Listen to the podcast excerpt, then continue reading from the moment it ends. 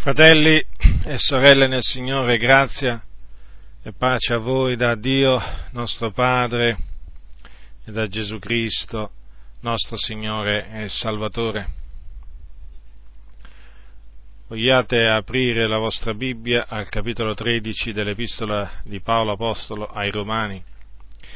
Capitolo 13 dell'Epistola di Paolo ai Romani, leggerò dal versetto 1 al versetto 7 ogni persona sia sottoposta alle autorità superiori, perché non v'è autorità se non da Dio, e le autorità che esistono sono ordinate da Dio, talché chi resiste all'autorità si oppone all'ordine di Dio, e quelli che vi si oppongono si attireranno addosso una pena, poiché i magistrati non sono di spavento alle opere buone, ma alle cattive. Vuoi tu non aver paura dell'autorità? Fa quel che è bene e avrai lode da essa, perché il magistrato è un ministro di Dio per il tuo bene. Ma se fai quel che male temi, perché egli non porta la spada in vano, poiché egli è un ministro di Dio per infliggere una giusta punizione contro colui che fa il male. Perciò è necessario star soggetti non soltanto a motivo della punizione, ma anche per motivo di coscienza, poiché è anche per questa ragione che voi pagate i tributi, perché si tratta di ministri di Dio, i quali attendono del continuo a questo ufficio. Rendete a tutti quel che dovete loro, il tributo a chi dovete il tributo, la gabella a chi la gabella, il timore a chi il timore, l'onore, a chi l'onore. Ora, tenendo ben presente che chi ha scritto queste parole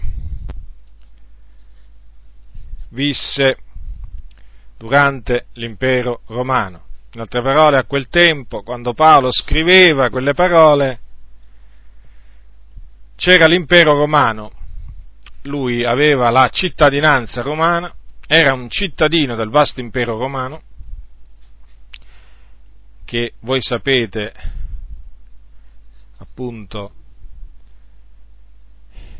aveva un, un imperatore chiamato Cesare, in linea generale si chiamava Cesare, poi naturalmente aveva, nomi, aveva vari nomi, moriva un Cesare e ne veniva un altro. E Paolo ha detto che ogni persona si deve sottomettere alle autorità superiori. Perché non v'è autorità se non da Dio. In altre parole, le autorità che esistono sono ordinate da Dio. Noi dunque, come figliuoli di Dio, siamo chiamati a essere sottomessi alle autorità stabilite da Dio in questa nazione. Non importa a quale corrente politica queste autorità appartengano, noi dobbiamo onorarle, mostrarci leali e rispettosi nei loro confronti. Quindi non importa se al governo c'è un, c'è un governo di destra, c'è un governo di sinistra, di centrodestra, di centrosinistra, non ci deve importare proprio nulla. Perché quell'autorità che è al governo è stata stabilita da Dio. Voi mi direte, come stabilita da Dio, ma qui sono gli uomini che stabiliscono queste autorità. Sì, in un certo senso, da un lato è anche vero, infatti, primo, infatti in primo Pietro, se voi prendete primo Pietro capitolo 2 versetto 13, si parla di autorità create dagli uomini. Infatti dice, capitolo 2, versetto 13 di primo Pietro, siate soggetti per amore del Signore ad ogni autorità creata dagli uomini, al re come al sovrano, ai governatori come mandati da lui, per punire i malfattori e per dar lode a quelli che fanno il male. In Italia vige un, eh, un diciamo, una, c'è una repubblica, una repubblica parlamentare, e eh, le autorità che esistono sono create dagli uomini, questo è vero, sì, ma il Dio si usa degli uomini appunto per mandare al potere chi vuole lui, appunto nel caso della Repubblica. Poi nel caso appunto non c'è una, non ci sono le elezioni, ci sono molte nazioni dove non ci sono elezioni libere, e eh, ci, sono, ci sono nazioni dove c'è per esempio la monarchia o la dittatura. Anche in queste nazioni l'autorità che va al potere è comunque stabilita da Dio. Non importa dunque in che maniera l'autorità prende il potere o comunque quelli diventano autorità, alla fine è sempre Dio è sempre Dio ad avere stabilito, avere stabilito quel, quell'autorità. Ora, questo è bene, è bene eh, tenerlo presente, eh, è bene tenerlo presente perché alcuni pensano che le autorità eh, stabilite da Dio si, sono, que, sono, sono, solo quelle eh, diciamo, eh, che vigono nei paesi, nei paesi democratici. E no, anche nei paesi dittatoriali l'autorità che esiste è stata stabilita da Dio e quindi ci dobbiamo sottoporre, ci dobbiamo sottoporre all'autorità. Autorità naturalmente che è stata stabilita da Dio per il nostro bene, perché l'autorità, l'autorità come abbiamo visto, eh, come abbiamo visto in Primo Pietro, Primo Pietro capitolo capitolo 2, versetto 14, dice ai governatori come mandati da lui per punire i malfattori e per dar lode a quelli che fanno il bene. Dunque, dopo su questo ci torneremo, le autorità esistono per il nostro bene, per punire i malfattori e per eh, dar lode a quelli che fanno il bene.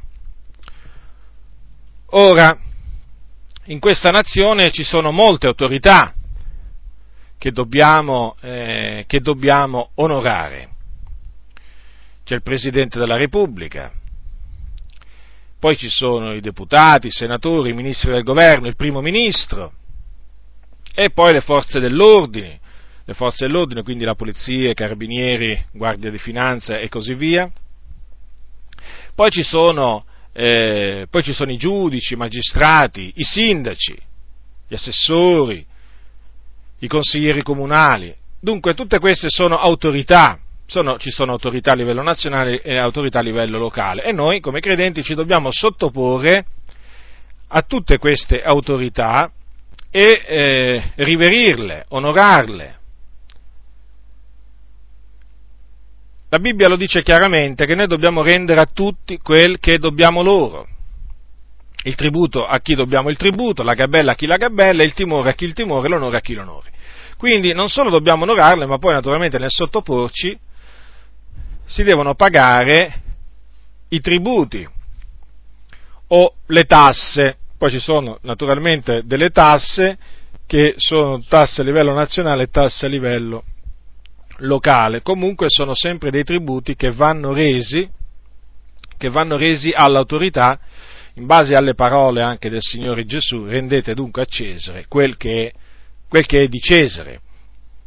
Ricordatevi che appunto al tempo eh, di Gesù c'era, anche al tempo di Gesù, c'era il, l'imperatore, perché comandava l'impero romano a quel tempo, e Gesù non istigò mai, non istigò mai eh, le turbe a ribellarsi alle autorità, non vietò mai loro di pagare, di pagare i tributi a Cesare, benché sapesse che il popolo di Israele era sotto il dominio, sotto il dominio dell'impero romano, eh, non, il, Signore, il, Signore, Gesù non istigò mai alla ribellione contro le autorità romane, non capeggiò nessuna fazione politica, perché non si diede alla politica, il Signore, il Signore Gesù venne per proclamare l'Evangelo del Regno e non per darsi alla politica, cosa che invece, come vedremo dopo, purtroppo ci sono alcuni che eh, pensano che il Signore li ha chiamati, alcuni credenti pensano che il Signore li ha chiamati a fare politica, a assumere il, il governo di una nazione. Essendo stati sedotti dal serpente antico, naturalmente si sono messi a eh, ragionare in questa, in questa, maniera. E eh, un'altra cosa che dobbiamo fare, un, un'altra cosa che dobbiamo fare verso le autorità è quella di pregare per le autorità. Infatti, l'Apostolo Paolo ai, eh, a, a, Timoteo ha scritto, ha scritto queste parole. Prendete la prima epistola di Paolo a Timoteo, lui dice, l'Apostolo Paolo, al capitolo 2 della prima epistola a Timoteo, versetto 1, Io esorto dunque prima di ogni altra cosa che si facciano supplicazioni, preghiere, intercessioni, ringraziamenti per tutti gli uomini, per i re, per tutti quelli che sono in autorità, affinché possiamo menare una vita tranquilla e quieta in ogni pietà e onestà. Dunque è giusto, nel cospetto di Dio, che noi preghiamo anche per tutti coloro che sono in autorità e ciò eh, al fine di eh, menare una vita eh, tranquilla e quieta. Eh, dunque, quello che dobbiamo mh, mm, chiedere al Signore per l'autorità, che, mh, mm, che, cosa dobbiamo chiedere al Signore per l'autorità? Innanzitutto, naturalmente, che il Signore li salvi, perché eh, la preghiera principale è questa dobbiamo invocare il Signore affinché li salvi, perché eh, la Bibbia dice che Dio vuole che tutti gli uomini siano salvati e vengano alla conoscenza della verità. Dio vuole anche salvare delle autorità.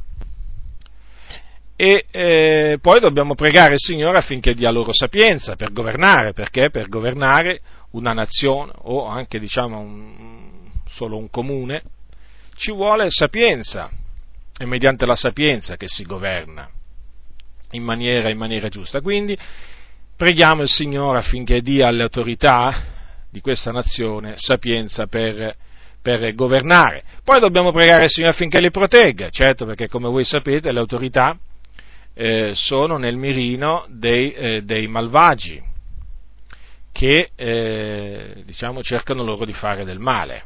Se fosse possibile farebbero loro del male, in alcuni casi ci sono anche riusciti.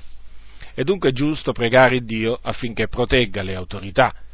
E poi non dimentichiamoci, fratelli, di ringraziare Dio per tutto il bene che noi riceviamo tramite le autorità, perché noi riceviamo del bene tramite, tramite le autorità.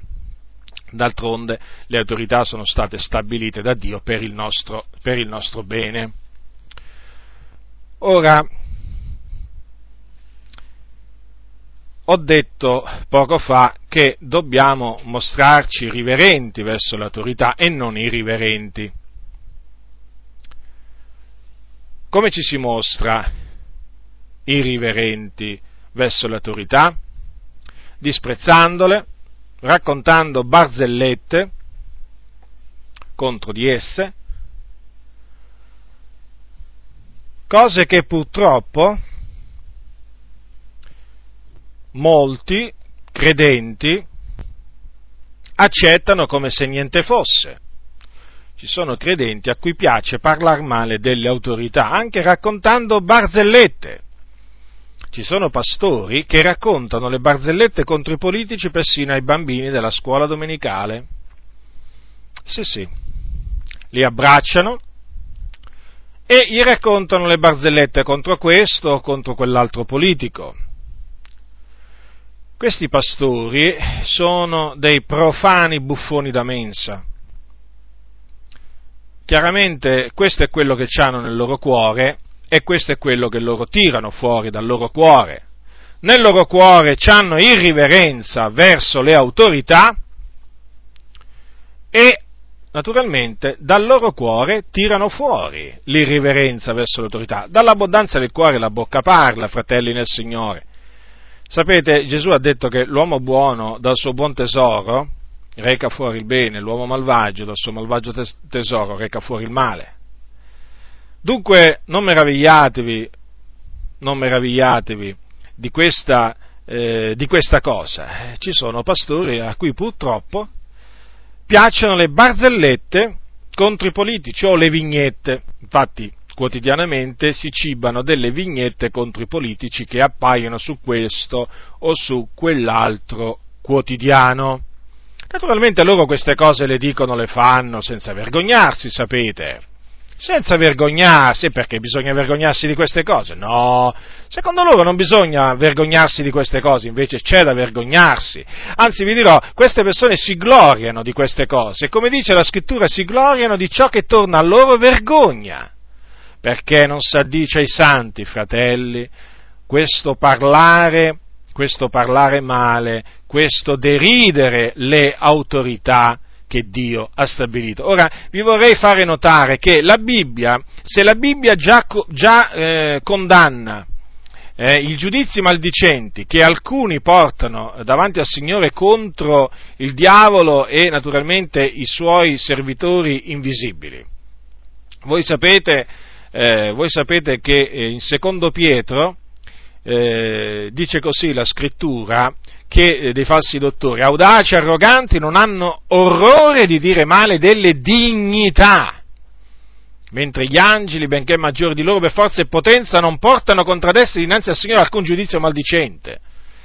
E eh, eh, Giuda conferma questo, infatti dice che l'arcangelo Michele, quando, quando contendeva col diavolo e disputava eh, circa il corpo di Mosè, dice non ardì lanciare contro lui un giudizio ingiurioso, ma disse ti sgridi il Signore. Quindi gli angeli del Signore, eh, con a capo l'arcangelo Michele, si mostrano rispettosi verso il diavolo, che è il principe di questo mondo, è un essere malvagio, estremamente malvagio, è chiamato il malvagio, il nemico, eppure si mostrano rispettosi perché è una dignità, quantunque faccia del male, quantunque sia data al male, eppure la rispettano come dignità. Ora, ma se il Signore biasima coloro che eh, portano dinanzi al Signore contro il diavolo dei giudizi eh, maldicenti, considerate voi, pensate voi che il Signore non biasima coloro che eh, sparlano, coloro che denigrano, coloro che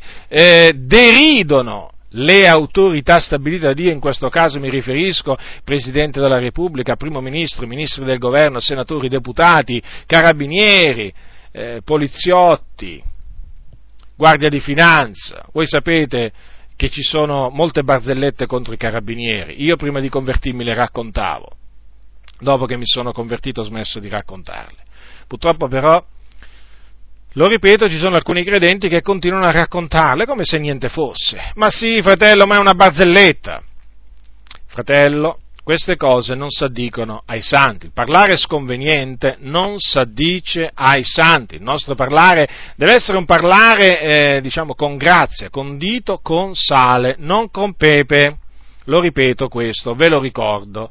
Dunque, il Signore, il Signore eh, biasima coloro che deridono le autorità e prendono piacere a deridere le autorità.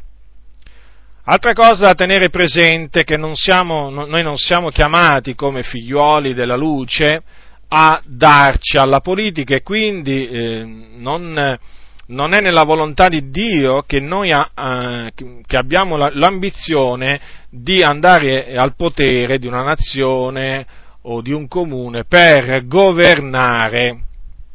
Non è questa appunto la volontà di Dio verso di noi, perché eh, Gesù disse, e Gesù era il re dei giudei, Gesù disse il mio regno, il mio regno non è di questo mondo. Ora, se il re dei giudei disse queste parole, se il re dei giudei, quando vennero per rapirlo, per farlo re, quando seppe che stavano per venire a rapirlo per farlo re, si ritirò di nuovo sul monte tutto solo, quindi rifiutò di essere eletto re dalla popolazione, ora dico, chi siamo noi da metterci a fare politica, da darci alla politica per andare poi a governare o a livello, farci eleggere e quindi andare a governare sia a livello locale o a livello nazionale, ma chi siamo noi? Ma non, non deve un discepolo essere, non deve bastare un discepolo di essere come il maestro? Quindi, se il maestro ha agito così, ha vissuto così, astenendosi dal fare politica, anche noi ci dobbiamo astenere dal fare politica e quindi dal, eh, dal, dal candidarci alle elezioni per farci eleggere a questa o quell'altra posizione governativa e non dobbiamo neppure metterci a votare, perché è chiaro non tutti si possono candidare, e non ci dobbiamo nemmeno mettere a, eh, a fare politica in, un altro, in, un'altra maniera, cioè dando il voto, dando il voto a credenti che si candidano, chi a fare il sindaco, chi a fare il senatore, chi il deputato chi il consigliere generale, il consigliere, il consigliere comunale o il consigliere regionale, noi non dobbiamo dare il voto a costoro perché incoraggeremmo un'opera, un'opera vana. Noi dobbiamo pregare per le autorità. E come, e come Chiesa dobbiamo rimanere sempre fuori dai, dalla politica chi si mette in politica a qualsiasi livello si corrompe, è come, me, è come buttarsi in, una, in, un, in un pantano, in una fossa di fango. È inevitabile che ci si sporchi. E coloro che sono nella politica questo lo riconoscono perché persino le persone del mondo dicono che in politica de, vige il compromesso. Se vige per le persone del mondo, immaginatevi voi per un credente Pensate voi che un credente vada a governare senza, eh, senza fare compromessi? Non illudetevi. Qualsiasi credente che dice che si candida a questa o quest'altra carica e poi viene eletto, vi posso assicurare che dovrà fare dei compromessi per rimanere in carica e per rimanere a governare. E fare dei compromessi significa calpestare la parola del Signore.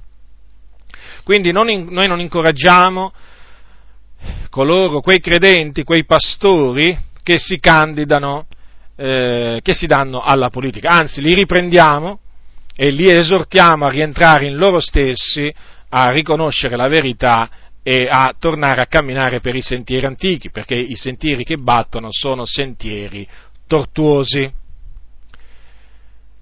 Ora, qualcuno dirà, ma allora neppure, eh, che, che, dire del dare il voto a invece i partiti politici, quelli, o ai candidati politici quelli che sono del mondo. Anche qui esortiamo a non dare il voto a costoro, quindi non dobbiamo dare il nostro voto a nessuno.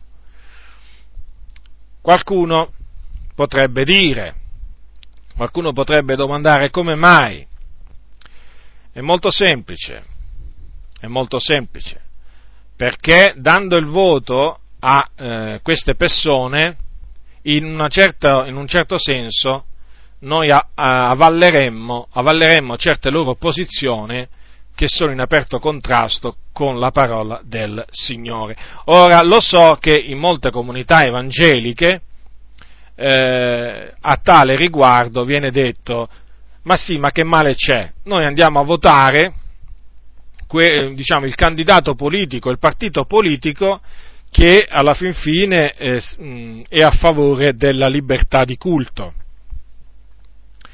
Prima di tutto, prima di tutto noi, eh, a prescindere l'autorità che esiste, noi siamo liberi nel Signore di offrire il nostro culto al Signore e non abbiamo nella maniera più assoluta bisogno del permesso dell'autorità per adorare il nostro Signore, non abbiamo, eh, il, non abbiamo bisogno dell'autorità umana per evangelizzare, non abbiamo bisogno del permesso dell'autorità umana per cantare al Signore, non abbiamo eh, bisogno del permesso eh, dell'autorità umana per fare opere buone alla gloria del Signore, non abbiamo bisogno di, mm, diciamo, del, del, di qualche permesso a tale riguardo, perché noi siamo liberi nel Signore.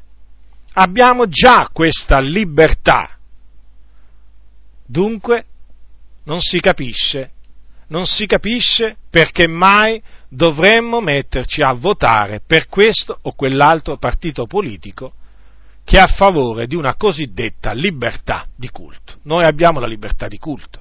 La libertà di culto ce l'avevano pure i nostri fratelli sotto il regime fascista. Non è che perché uscì fuori la circolare Buffarini Guidi che eh, diciamo, fece chiudere i locali di culto o che diciamo, eh, cominciò a far perseguitare i cristiani, non è che venne meno la libertà dei credenti. I credenti continuarono a essere liberi di adorare, di adorare il Signore. Certamente, secondo l'autorità, non erano liberi di farlo, ma poco importa. L'importante è essere liberi nel Signore. Questa libertà la Chiesa ce l'ha sotto qualsiasi regime, sotto regime dittatoriale, sotto regime democratico, non monarchico, non importa. La Chiesa ha avuto sempre questa libertà e non deve chiedere la libertà a nessuna autorità stabilita da Dio.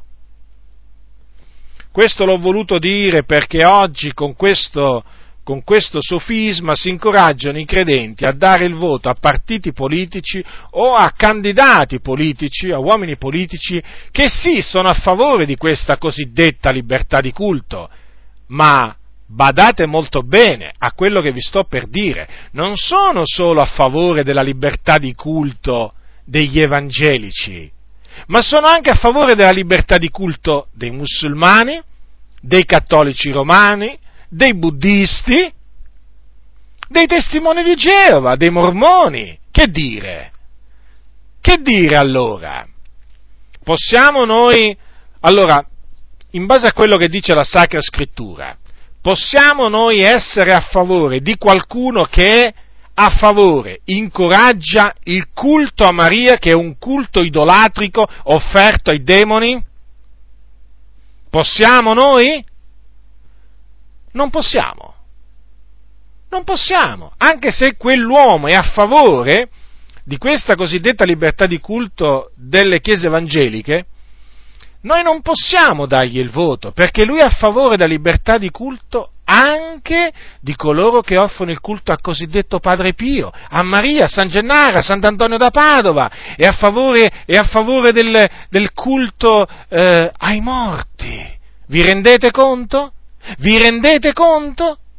Di che cosa, che cosa, va a fare un credente nell'urna elettorale quando va a dare il suo voto a un uomo politico, a un partito politico che è a favore della libertà di culto? Va a dare il suo voto a favore del culto a Maria. Lo so, lo so che diciamo è un parlare crudo, è un parlare questo che può scandalizzare taluni, ma chi scandalizzerà questo parlare? Quelli che non conoscono la Sacra Scrittura. La Bibbia dice non partecipate alle opere infruttuose delle tenebre, anzi piuttosto riprendetele. Quindi come si fa a dare il voto, il voto politico a un uomo politico che sì, è a favore della libertà di culto delle chiese evangeliche, ma è anche a favore e difende la libertà di culto di chi? Di quelli che adorano gli idoli? Non si può. Non si può, fratelli. Ma vi dirò qualche cosa d'altro. Ora, ci sono dei pastori evangelici che appunto sostengono strenuamente che noi dobbiamo dare il nostro, il nostro, il nostro voto a quelle, eh, diciamo, uh, quelle fazioni politiche, a quei partiti politici che sono a favore della libertà di culto oh, prendiamo un esempio, vi, faccio, vi farò degli esempi. Prendiamo l'esempio di alcuni deputati o senatori valdesi. Ora, voi sapete che la Chiesa valdese ha degli uomini politici in Parlamento. È da diversi anni oramai che ha degli uomini politici. Eh, ora adesso senza fare, senza fare, i nomi, perché tanto diciamo a, a questo punto non serve, vi voglio solo dire questo, che mh, questi uomini politici a cui, diciamo, i pastori pentecostali non ci pensano due volte, molti pastori pentecostali non ci pensano due volte a dargli il voto, Vi voglio dire questo. Sì, sono a favore della libertà di culto delle chiese evangeliche, non potrebbero, non potrebbero essere altrimenti, ma sono anche a favore del riconoscimento delle coppie gay. Non solo, sono a favore dell'aborto. E, e tante altre cose malvagie. Ora ditemi, fratelli nel Signore, ma voi in tutta coscienza, davanti a Dio, ma come fate andare a un'urna elettorale e dare il voto a un uomo politico che si dice evangelico, che si candida al Senato, al deputato, e che sì, difende la libertà, questa cosiddetta libertà di culto delle chiese evangeliche, ma difende pure i cosiddetti diritti delle coppie omosessuali? Me lo volete spiegare? Cioè, mi volete spiegare come potete andare a votare una simile persona e non contaminarvi la coscienza? Come fate a mantenere la coscienza pura se date il voto a un tale uomo? Non potete. Dunque, ma vi potrei fare anche tanti altri esempi del genere. Dunque è evidente che come credenti non possiamo appunto dare il voto neppure a, quelle, a quei partiti politici o a quegli uomini politici che sono a favore della cosiddetta libertà di culto. Perché? Eh, perché sono a favore di tante cose malvagie. E badate che se magari non sono a favore delle coppie gay, alcuni uomini politici a cui date il voto, possono essere a favore, per esempio, vi faccio un esempio, dei nightclub, possono essere a favore dei pellegrinaggi della Chiesa Cattolica Romana. Che vi posso dire io? Eh, possono essere a favore ma di tante altre cose malvagie, potete mettere nella lista tante, tante, tante cose. Dunque è evidente che è per questa ragione che noi invitiamo i credenti, a, quando ci sono le elezioni, a non votare per nessuno. Questo non significa non andare all'urna elettorale, perché al seggio elettorale ci possono andare i credenti, però andando e però andandoci devono andare ad annullare la scheda, così appunto il voto non viene dato a nessuno. Quindi come credenti dobbiamo essere apolitici. Ora, vediamo adesso quando si deve disubbidire all'autorità, perché è chiaro che ci sono dei casi in cui all'autorità non va mostrata obbedienza quantunque l'autorità sia stata stabilita da Dio. Sono quei casi in cui l'autorità ordina di fare delle cose contrarie alla volontà di Dio verso di noi. Dunque, eh, ci dobbiamo rifiutare in questi casi di ubbidire all'autorità. Naturalmente questo significherà essere perseguitati dalla stessa autorità, però, per amore del Signore, dobbiamo appunto astenerci dall'ubbidire all'autorità in questi casi. Ora, nella Bibbia ci sono vari esempi di persone che per amore del Signore, cioè per avere eh, voluto ubbidire a Dio, anziché agli uomini, si sono, eh, diciamo, eh, rifiutati di obbedire a degli ordini di autorità stabilite da Dio. Cominciamo dalle levatrici degli ebrei, quando, al tempo diciamo, della schiavitù del popolo di Israele in Egitto. Prendete il libro dell'Esodo al capitolo 1, ora voi sapete che in, in Egitto gli israeliti erano moltiplicati grandemente e il, il re d'Egitto si preoccupò molto di questo e allora cercò di ridurre le nascite in che maniera? Ecco qua che cosa ci dice la Sacra Scrittura, capitolo 1, versetto 15 al versetto 21. Il re d'Egitto parlò anche alle levatrici degli ebrei, delle quali l'una si chiamava Scifra e l'altra Pua, e disse, quando assisterete le donne ebree al tempo del parto e le vedrete sulla seggiola, se è un maschio uccidetelo, ma se è una femmina lasciatela vivere. Ma le levatrici temettero il Dio e non fecero quello che il re d'Egitto aveva ordinato loro lasciarono vivere i maschi. Allora il re d'Egitto chiamò le levatrici e disse loro perché avete fatto questo e avete lasciato vivere i maschi? E le levatrici risposero a Faraone, egli è che le donne ebree non sono come le egiziane, sono vigorose e prima che la levatrice arrivi da loro hanno partorito. E Dio fece del bene a quelle levatrici e il popolo moltiplicò e divenne oltremodo potente, perché quelle levatrici temettero il Dio e gli fece prosperare le loro case. Dunque, dinanzi al re, dinanzi a quell'ordine del re d'Egitto, quelle donne rifiutarono di ammazzare i maschi delle donne i maschi appunto che partorivano le donne, le donne ebree. E naturalmente il Dio, nella sua, nella sua giustizia, ricompensò quelle donne perché fece prosperare le loro, le loro case. Dunque, vedete, c'è sempre una ricompensa che Dio dà a coloro che lo temono e gli ubbidiscono anche se questo timore questa obbedienza a Dio significa mettersi contro le autorità. Dio fa sempre del bene a quelli che gli ubbidiscono e spesso ubbidire a Dio significa dover, eh, dover disubbidire agli uomini. C'è un altro esempio, un altro caso appunto in cui vediamo degli uomini, delle persone che temono il Dio e che decidono di ubbidire a Dio anziché agli uomini. È l'esempio di Shadrach, Meshach e Abnego. Prendete capitolo 3 di Daniele, del profeta Daniele. Ecco che cosa si legge. Ora voi sapete che il re Nebuchadnezzar, che era appunto il re di Babilonia, a quel tempo fece costruire eh, una, una statua d'oro, una statua d'oro molto alta, e eh, mandò a chiamare tantissime persone del suo regno per far adorare questa, questa statua.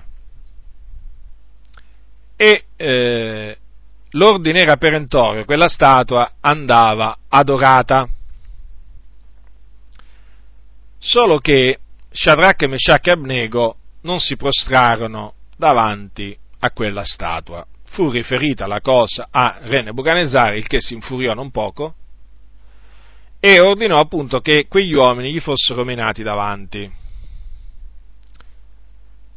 Ecco che cosa leggiamo al capitolo 3, versetto 13. Allora Nebuchadnezzar, irritato e furioso, ordinò che gli fossero menati Shadrach, Meshach e Abnego, e quegli uomini furono menati in presenza del re. Nebuchadnezzar, rivolgendosi a loro, disse, Shadrach, Meshach, Abnego, lo fate deliberatamente di non servire i miei dei, di non adorare la statua d'oro che io ho eretto?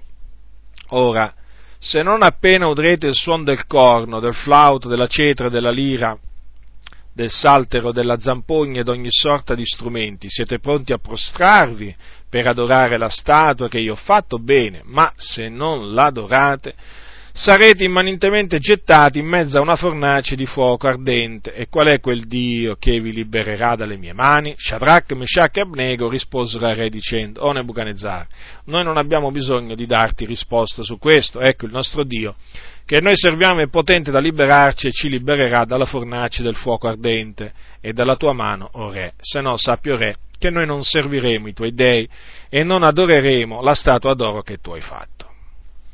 Dinanzi a questa risposta, il re Nebuchadnezzar fece gettare Shadrach, Meshach e Abnego nella fornace ardente, ma che cosa avvenne? Avvenne che il Signore liberò dalla fornace, dalla fornace quegli uomini, che poi ne uscirono in presenza del re e poi anche dei satrapi e dei prefetti, ne uscirono illesi. Tutti videro appunto che il fuoco non aveva avuto alcun potere su quegli uomini, sul corpo di quegli uomini, che i capelli del loro capo non erano stati bruciati, che le loro tuniche non erano state alterate e non avevano neppure odore di fuoco, pensate un po'. E naturalmente questa grande liberazione che Dio operò a favore di Shadrach, Meshach e Abnego indusse Re Nebuchadnezzar a benedire, a benedire il Dio, tanto che poi fece anche un, un decreto che eh, chiunque eh, a qualsiasi popolo, nazione o lingua appartene, a, apparte, appartenesse chiunque avesse detto male dell'Iddio di Shadrach, Meshach e Abnego doveva essere fatto a pezzi, la sua casa doveva essere ridotta in un immondezzaio, perché il re Nebuchadnezzar riconobbe che non c'era altro Dio che potesse salvare a quel modo. Dunque, vedete, vedete che ancora una volta il Signore onorò delle persone che si erano rifiutati di, eh, di ubbidire a un comando iniquo, un comando ingiusto da parte di un'autorità. Ingiusto in questo caso perché? Perché il culto va dato a Dio in spirito, in spirito e verità e certamente non va dato a una statua, che sia d'oro, d'argento, di legno, di ferro, non importa, alle statue non va, non va reso nessuna forma di culto. Ponete il caso che un giorno le autorità di una nazione, diciamo, le autorità cattoliche di una nazione fanno erigere una grande statua di Maria e comandano a tutta la popolazione di prostrarsi davanti a quella statua e adorarle. Vi immaginate voi? E naturalmente dicono che chi non adorerà quella, quella statua sarà, sarà ucciso. Che dobbiamo fare? Che dobbiamo fare? E dobbiamo rifiutarci di prostrarci davanti alla statua di Maria, o che rappresenta appunto Maria perché appunto quella è idolatria. Adora il Signore Dio tuo, a Lui solo rendi il culto, la Bibbia dice. Le statue sono idoli, che poi rappresentano Maria o i serpenti o la mucca o... non importa. Non importa quello che le statue rappresentano, sono sempre idoli. E noi ci dobbiamo rifiutare di adorare gli idoli. Gli idolatri non erediteranno il regno di Dio. C'è un altro caso che è quello di Pietro e Giovanni, quando al capitolo 4 degli Atti degli Apostoli, quindi qui ci troviamo sotto il Nuovo Testamento, abbiamo un altro esempio di uomini che si sono rifiutati di ubbidire a dei decreti, a degli ordini iniqui. Allora, il capitolo è il 4 e il, il versetto è il 18 è scritto che, appunto, qui naturalmente coloro che diedero questo ordine erano i capi, i capi sacerdoti, gli anziani, gli scribi, che diedero questo comando agli apostoli Pietro e Giovanni. Dice, e avendoli chiamati ingiunsero loro di non parlare né insegnare affatto nel nome di Gesù. Ecco dunque un comando iniquo perché? Perché Gesù aveva detto agli apostoli andate dunque a maestrare tutti i popoli. Quindi questo ordine si scontrava apertamente con l'ordine di Cristo. E che dissero Pietro e Giovanni? Rispondendo dissero loro, giudicate voi se è giusto nel cospetto di Dio di ubbidire a voi anziché a Dio. Poiché quanto a noi non possiamo non parlare delle cose che abbiamo vedute e udite Dunque vedete come gli apostoli agirono. In un'altra occasione, più avanti, capitolo 5, versetto 28, c'è scritto che questa volta i dodici, i dodici apostoli erano stati messi in carcere, poi il Signore li aveva liberati mediante un angelo durante la notte, poi furono portati davanti a Sinedrio e il sommo sacerdote li interrogò dicendo noi vi abbiamo del tutto vietato di insegnare in codesto nome ed ecco avete riempito Gerusalemme della vostra dottrina e volete trarci addosso il sangue di codesto uomo. Ma Pietro e gli altri apostoli rispondendo dissero bisogna obbedire a Dio anziché agli uomini. Dunque, ecco quello che bisogna rispondere all'autorità nel momento in cui ci chiedono, ci, ci chiedono di rendere conto a loro della nostra disobbedienza. Bisogna obbedire a Dio anziché agli uomini. Ricordo un, un, fatto che mi è avvenuto durante il servizio militare, che ho fatto ad Orvieto. Avevo preso da, diciamo, avevo appena preso i gradi di caporale istruttore, avevo fatto un corso nella caserma Carro di Orvieto ed ero diventato appunto caporale istruttore. Ed ero stato assegnato a, a una compagnia in quella, in quella caserma c'erano quattro compagnie, io ero stato assegnato alla prima compagnia. E eh, il capitano di questa compagnia volle che appunto i caporali istruttori che erano stati assegnati alla sua compagnia, i, neo, i, neo, i neocaporali, andassero nel suo ufficio, perché voleva conoscerli, voleva parlare loro. E naturalmente tra quelli c'ero pure io. eravamo, mh, mm, no, non ricordo se tre o quattro, comunque circa tre. E allora eravamo là e ci fece un discorsetto, ci presentò un po' diverse cose, poi, diciamo, terminato questo suo discorsetto, fece andare via gli altri miei, miei, colleghi e a me mi disse, no, tu Giacinto, rimani qua che ti devo dire qualche cosa. Ma io dentro di me dicevo, ma cosa mi vorrà dire il capitano, che mi vuole da solo? Comunque ero tutto tranquillo, come sempre, grazie al Signore, e eh, congeda gli altri miei colleghi, chiude la porta, si siede, mi dice di accomodarmi a me e comincia a farmi questo, questo discorso. Mi dice Giacinto, lui aveva, aveva, aveva questa, questa, cosa, che mi chiamava per nome, agli altri li chiamava, li chiamava per cognome, a me, a me mi chiamava per, per nome. Mi disse Giacinto, eh, mi disse, io ho sentito che tu, gli era giunta la notizia, che tu evangelizzi, cioè che tu evangelizzi, comunque che tu diffondi la tua dottrina.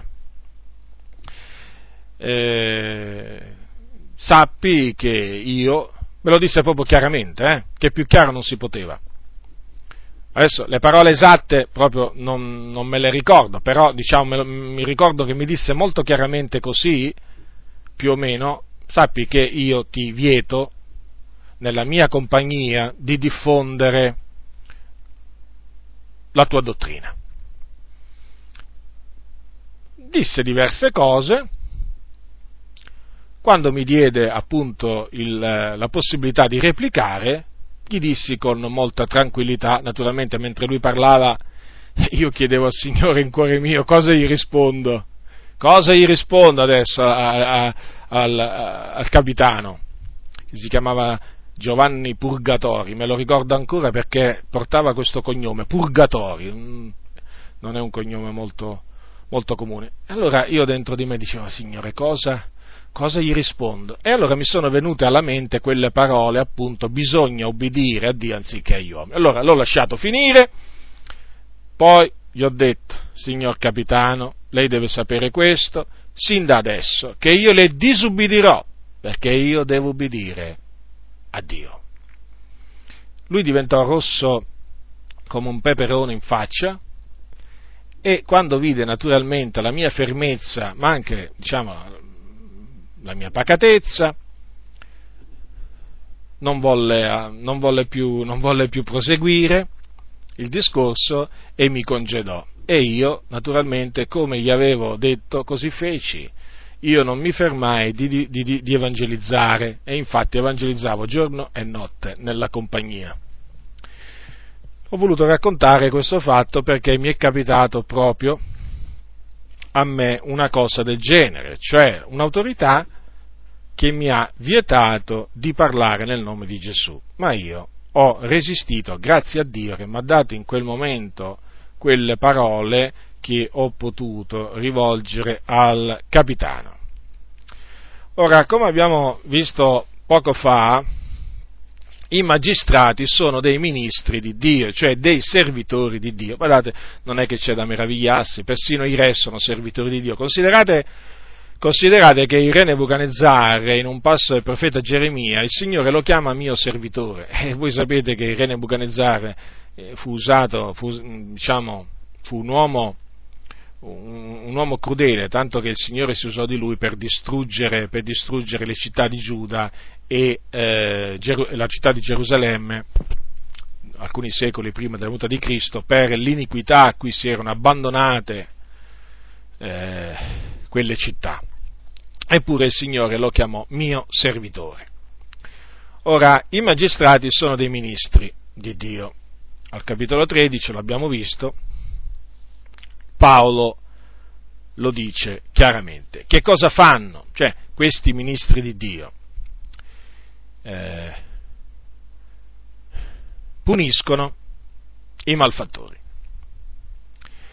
Puniscono i malfattori e danno lode a quelli che fanno il bene. Ecco perché dice Paolo, fa quel che è bene e avrai lode da essa, cioè dall'autorità ma poi dice anche se fai quel che è male, temi, perché egli non porta la spada in vano. poiché egli è un ministro di Dio per infliggere una giusta punizione contro colui che fa il male. Dunque, le autorità sono stabilite per il nostro bene, lo ribadisco, per punire coloro che fanno il male. Qui dice per giusta, per infliggere una giusta punizione contro colui che fa il male. Dunque il Dio, vedete, si usa dell'autorità per infliggere, per punire coloro che fanno il male. Anche quelli sono dei giudizi di Dio, esercitati da Dio tramite i suoi ministri, appunto in questo caso i magistrati o comunque giudici. D'altronde nella legge il Dio aveva detto al popolo stabilisciti dei giudici e dei magistrati in tutte le città che l'Eterno il tuo Dio ti dà tribù per tribù ed essi giudicheranno il popolo con giusti giudizi. Dunque è molto importante l'opera appunto, dei magistrati e dei giudici, è molto importante. Pensate un momento, una nazione dove non ci sono né magistrati né giudici, cosa, ci, cosa succederebbe? Ma pensate, solo, ma pensate solo, a una città dove non, dove, non sono, dove non, ci sono, le forze dell'ordine, che cosa accadrebbe? Come potrebbero, come potrebbero i cittadini di quella città vivere in tutta tranquillità, eh, eh, diciamo, senza le forze dell'ordine? Non potrebbero, perché sarebbe come, come in una giungla non nemmeno, non potrebbero nemmeno uscire di casa le persone se non ci fossero le forze dell'ordine, perché le forze dell'ordine sono uno spavento e un freno per i malvagi. I malvagi si spaventano solo a sentire la sirena delle, la sirena delle, delle macchine della polizia o dei carabinieri, perché in effetti sono di spavento alle opere cattive e quindi ai, ai malvagi. Dunque, noi dobbiamo stare sottoposti alle autorità superiori per non, per non essere puniti da loro. Certo, perché se noi ci daremo al male, eh, il Dio si userà dell'autorità per punirci. E peraltro, come dice l'Apostolo Paolo, noi dobbiamo, dice, perciò è necessario star soggetti non soltanto a motivo della punizione, ma anche per motivo di coscienza. Che cosa significa? Significa che noi dobbiamo sottoporci, sottometterci all'autorità, non, non solo perché l'autorità ha il potere di punirci, ma anche perché dobbiamo studiarci di conservare una coscienza pura dinanzi a Dio e dinanzi agli uomini. Perché, vedete, se un credente fa il male, anche se l'autorità non dovesse scoprire il male che egli fa, una cosa è certa, che quel credente si contamina la coscienza facendo il male. Dunque, siccome che noi credenti dobbiamo studiarci di conservare una pura coscienza, una buona coscienza, d'altronde questo era quello che si era proposto di fare l'Apostolo Paolo, dobbiamo vegliare sull'anima nostra, al fine di non abbandonarci al male, quindi al fine di non metterci contro le leggi della nazione in cui viviamo per appunto non contaminarci la coscienza, fermo restando naturalmente che quelle leggi siano giuste, perché, ribadisco, se la legge è iniqua, chiaro, se, la, se lo Stato ti ordina di fare una cosa malvagia agli occhi del Signore, noi come credenti siamo chiamati a disubbidire allo Stato. Voi direte, ma i magistrati sbagliano anche loro. Questo è vero.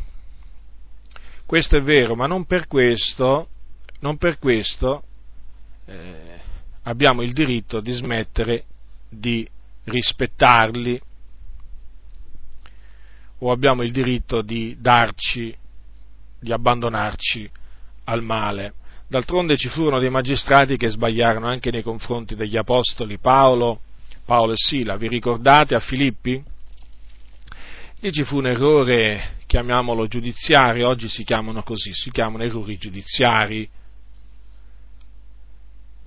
E Paolo a Filippi, nella città di Filippi, cacciò eh, uno spirito maligno fuori dal corpo di una donna, che era una indovina. E i padroni di questa, di questa, donna, vedendo che la speranza del loro guadagno era svanita, cosa fecero? Presero Paolo e Sila, li trassero sulla pubblica piazza davanti ai magistrati. E presentateli ai pretori dissero, questi uomini che sono giudei perturbano la nostra città e predicano dei riti che non è lecito a noi che siamo romani né di ricevere né di osservare. E la folla si levò tutta insieme contro a loro. E i pretori, i pretori, strappate loro di dosso le vesti, comandarono che fossero battuti con le verghe.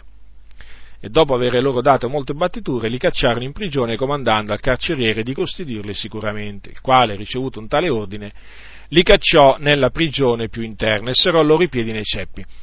Ora poi voi sapete il proseguimento eh, della storia perché in, sulla mezzanotte Paolo e Sila pregando cantavano in Dio, ci fu un grande terremoto che scosse le fondamenta, che scossa le prigioni dalla fondamenta, legami, le porte mm, si apersero, i legami tutti si sciolsero e il carceriere di Filippi stava per uccidersi perché pensava che i carcerati erano fuggiti, ma Paolo gridò ad alta voce, non ti fare male alcuno perché siamo tutti qui.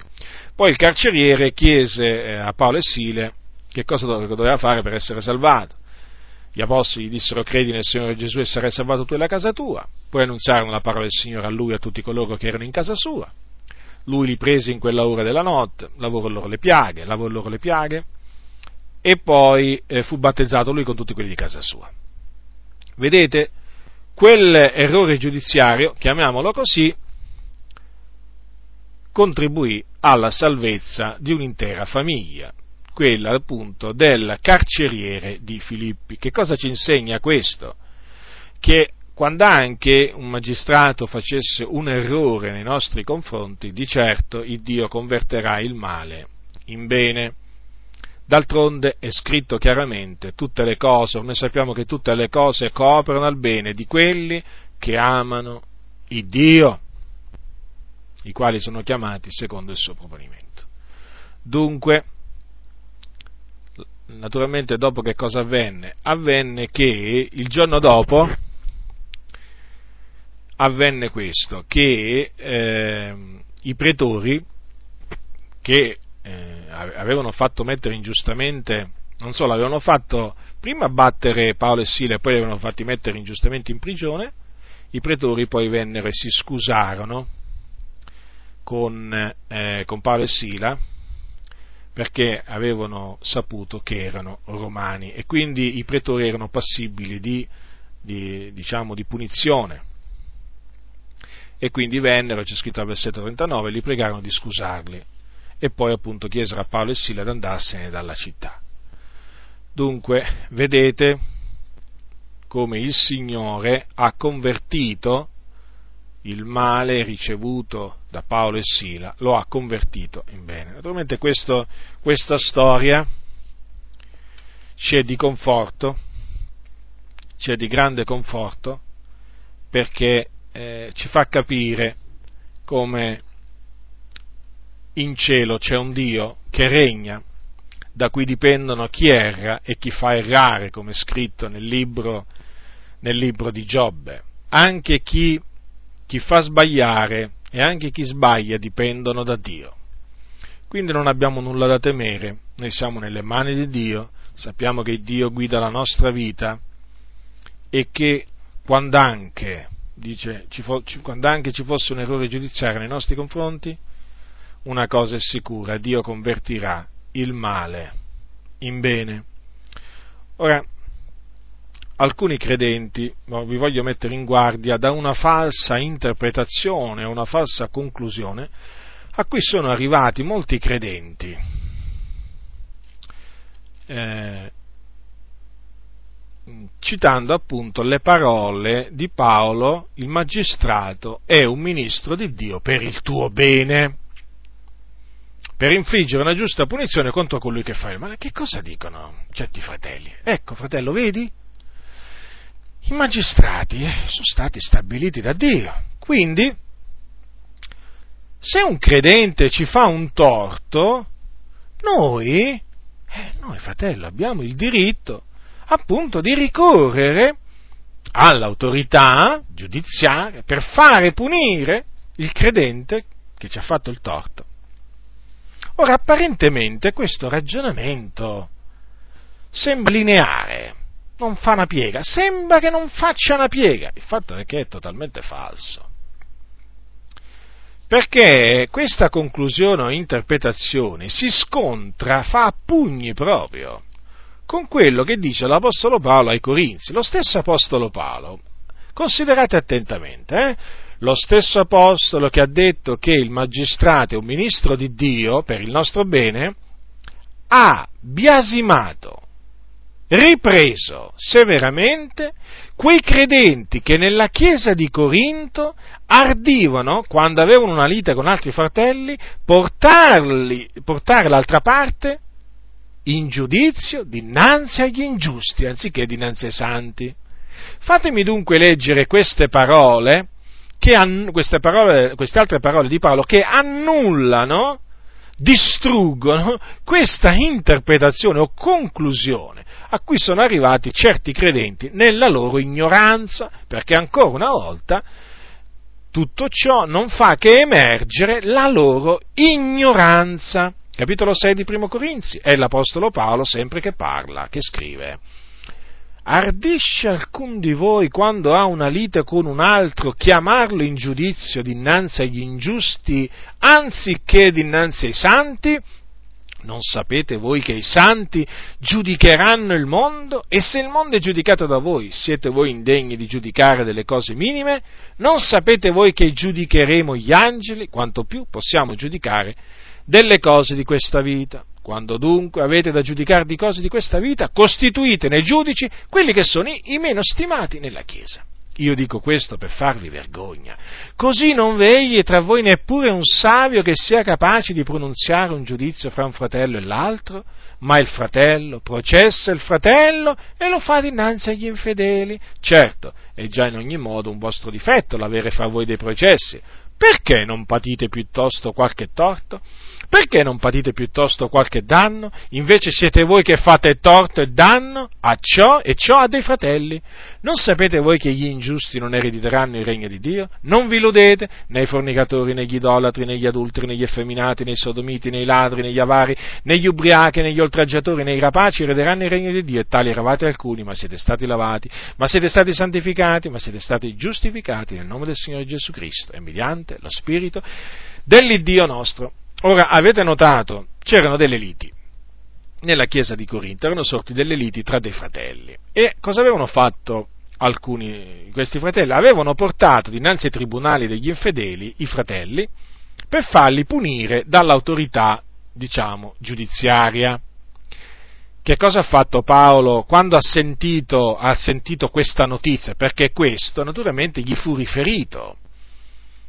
Che fece l'Apostolo Paolo? Disse, bravi fratelli, avete fatto proprio bene, perché quelli se la meritavano una simile cosa, se la sono cercata e voi li avete portati davanti al tribunale degli infedeli, un'autorità stabilita da Dio per il nostro bene, e quindi gli ha inflitto la giusta punizione che si meritavano. No, fratelli nel Signore, l'Apostolo Paolo aveva una, una mente rinnovata nello spirito della sua mente non aveva una mente contorta, non aveva una mente depravata, non aveva una mente eh, contaminata, come purtroppo oggi ce l'hanno molti credenti. Paolo li ammonì, Paolo li riprese, condannò quell'atto che avevano commesso quei credenti col portare altri credenti dinanzi ai gli ingiusti, cioè dinanzi al tribunale degli infedeli. Infatti Paolo disse così, che il fratello processa il fratello e lo fa dinanzi agli infedeli. poi dice, invece siete voi che fate torto e danno e ciò dei fratelli. Vedete, l'Apostolo Paolo non gli interessò proprio niente sapere chi aveva ragione e chi aveva torto, qual era il torto, no, non gli interessò proprio niente. Perché chi portò, quei credenti che portarono altri credenti innanzi al tribunale infedeli, potevano avere anche ragione, nel senso potevano essere anche coloro che avevano veramente ricevuto un torto, ma nel portare altri, credenti, cioè diciamo così, i loro nemici dinanzi al tribunale degli infedeli, dalla ragione passarono al torto. Perché avviene proprio questo. Tu, fratello, puoi avere anche ragione. Ma se tu porti un altro credente, perché ti ha fatto un torto, davanti agli infedeli, tu dalla ragione passi al torto. E agli occhi di Dio sei un ingiusto. Non è che sei un giusto, sei un ingiusto. Pratichi l'ingiustizia. E guarda che la scrittura dice che gli ingiusti non erediteranno i regni di Dio. Paolo ha detto, non sapete voi che gli ingiusti non erediteranno il regno di Dio? Questo ingiusti a chi si riferisce? A coloro che fanno torto e danno a dei fratelli. In che maniera? Portandoli, diciamo, per delle cose di questa vita, a essere giudicati innanzi agli infedeli. Perché i fratelli, nelle cose di questa vita, devono essere giudicati innanzi ai santi e non dinanzi agli infedeli. Voi mi direte, ma alcune volte eh, si è costretti a farlo. Non si vorrebbe, ma si è costretti. Come si è costretti? Ma costretti da chi? Dall'amore di Cristo, forse? Certamente no. Certamente non dall'amore di Cristo, ma dal proprio orgoglio, dalla propria vanagloria, dalla propria tracotanza, sì, costretti da ciò, ma certamente non dall'amore di Cristo. Eh, ma ci hanno tolto il locale di culto, lasciaglielo. Non ha detto Gesù a chi ti toglie il tuo non glielo ridomandare? Qual è il problema? Qual è il problema? Ah, ma sì, ma vorrei vedere se capitasse a te. Che c'entra questo? Ma che c'entra? C'entra proprio niente. L'insegnamento è questo. Siamo chiamati tutti a obbedire. Ah, ma vedi fratello, poi alla fine il tribunale ci ha dato ragione. E allora che te ne fai della ragione del tribunale? Davanti a Dio sei un ingiusto. Sei un ingiusto con la ragione? Io preferisco essere un giusto, magari che passa per stupido. Ma tu sei uno stupido, fratello. Non sai vivere in questo mondo. Come non so vivere in questo mondo? Ma se uno si attiene alla parola del Signore, sa vivere. E come se sa vivere? I comandamenti del Signore aiutano a vivere. E come? Quindi vi, voglio, vi, ho, vi, ho, voluto mettere in guardia da questa falsa interpretazione che purtroppo serpeggia in molte comunità. Eh? Purtroppo ci sono certi credenti che non accettano quello che dice l'Apostolo Paolo. Molti, molti credenti non accettano quello che dice l'Apostolo Paolo. Sì, fratello, in linea di principio eh, hai ragione. Il tuo discorso non fa una piega. In effetti, rispetto la tua posizione, fratello, ma non la condivido. È come dire al Signore Gesù, Signore Gesù, io rispetto i tuoi comandamenti o la tua posizione, ma non li condivido. La stessa cosa. Ma che modo di parlare è questo? Ma che modo di parlare è questo?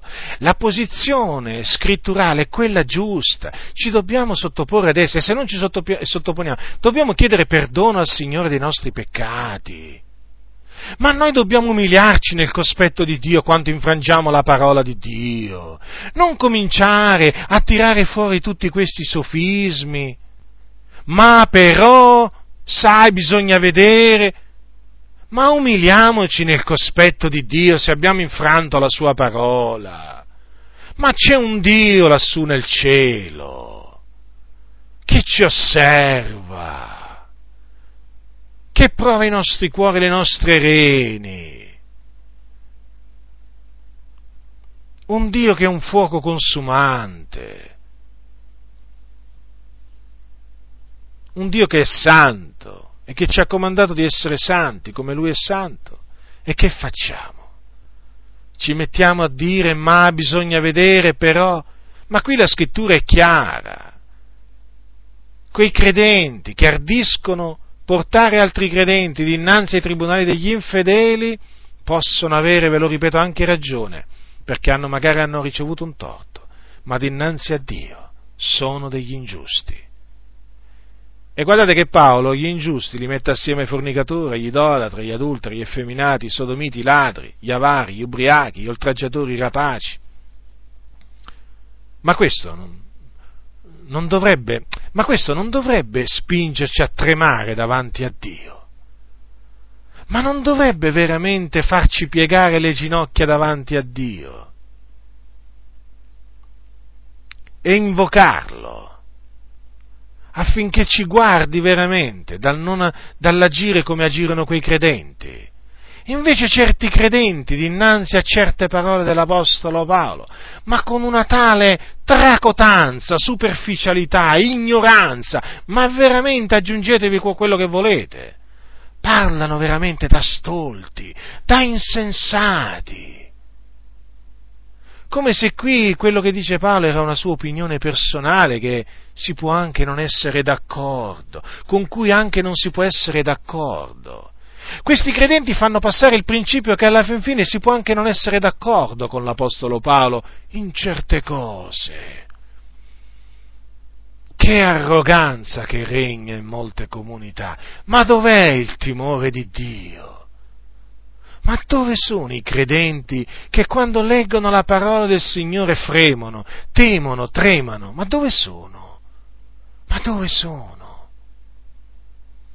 Quanto pochi sono veramente coloro che tremano davanti a Dio? Sono molti di più quelli che la parola del Signore la buttano a terra. È proprio vero, la verità proprio non ha accesso non ha accesso in molte comunità. Dunque mi metto in guardia, fratelli, dall'agire come agirono quei credenti, perché quel comportamento di quei credenti di Corinto era da biasimare. Paolo lo biasimò, condannò quel comportamento e mise sulla, stre- mise sulla stessa stregua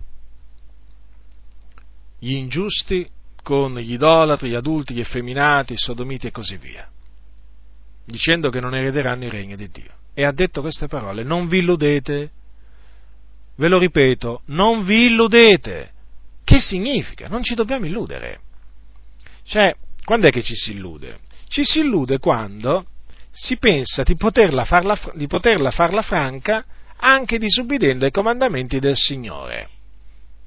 È come se un credente dicesse, ma sì, ma dai, ma anche se abbandono mia moglie con i figli e me ne vado con un'altra, ma alla fine poi il Signore mi perdona. Alla fine poi non è che è così grave. D'altronde, quello si illude. Quello si illude. O oh, non faccio niente di male quello si illude. O se un credente dice, ma sì, ma anche se vado con una meretrice, che male faccio? La donna l'ha fatta Dio. Si illude. Si illude. Quindi si mette a credere a una cosa non vera. Oggi ci sono molti pastori che illudono, si illudono e fanno illudere gli altri alla fin fine fanno credere che i fornicatori entreranno in cielo, gli idolatri, gli adulteri, gli effeminati, gli omosessuali, pure i ladri, pure gli avari, gli ubriachi, ma sì, anche loro, gli oltraggiatori, i ladri, ma sì, pure loro, tutti in cielo. Alla fine, in cielo c'è abbastanza posto per ricevere pure questi, no? E poi Dio è così misericordioso che alla fine perdona tutti. Non vi illudete! Paolo ha detto non vi illudete. E poi ha detto chi sono coloro che non erederanno il regno di Dio? Lo ha detto chiaramente, quindi le cose stanno come dice l'Apostolo Paolo. Ora, adesso voglio eh, dirvi qualche cosa d'altro riguardo alle autorità. È chiaro che ci sono autorità che eh, commettono delle cose, delle cose malvagie. Il Dio li giudica. D'altronde la Bibbia dice il giusto riceve la retribuzione sulla terra quanto più l'empio il peccatore. Cioè, nessuno pensi che il Dio alla fine chiude gli occhi sul male che fanno le autorità. No, perché non è così. Il Dio è giusto, non ha riguardi personali, non ha riguardo alla qualità delle persone. E ne abbiamo diversi esempi nella Sacra Scrittura di autorità colpite da Dio anche con la morte. Sì, perché il nostro Dio è un Dio che fa morire, non solo un Dio che fa vivere, non è un Dio solo che fa nascere, ma anche un Dio che fa morire. Prendete Primo Cronache, capitolo 10, versetto 13. Primo Cronache, capitolo 10, versetto 13, si parla di chi? Di Saul. Saul, re di Israele. Ora voi sapete che il re Saul fu, primi, fu il primo re di Israele e Saul eh, si, si, si dimostrò disubbidiente, ribelle nei confronti di Dio. Ecco cosa c'è scritto, capitolo 10, primo cronaca, versetto 13 e 14. Così morì Saul a motivo della infedeltà che egli aveva commesso contro l'Eterno col non aver osservato la parola dell'Eterno ed anche perché aveva interrogato e consultato quelli che evocano gli spiriti, mentre non aveva consultato l'Eterno. E l'Eterno lo fece morire e trasferì il regno a Davide, figliolo di Isai. Quindi Saul era re di Israele, eh? era stato pure unto dal Signore, eppure vedete, per avere trasgredito i comandi del Signore che il Signore gli mandò tramite il profeta Samuele, in particolare vi ricordo quel comando in cui il Signore gli aveva detto di sterminare gli Amalechiti e tutto quello che gli, uh, gli apparteneva, eh, lui, lui si, eh, diciamo, si, inimicò, si inimicò il Dio perché il Dio non sopportò nella maniera più assoluta la disubbidienza di Saulo, infatti gli tolse, gli tolse il regno. Eh, Saulo aveva trattenuto il meglio delle pecore, dei buoi, per, diciamo, per offrirli a Dio, ma il Signore gli aveva comandato appunto di sterminare eh, tutti.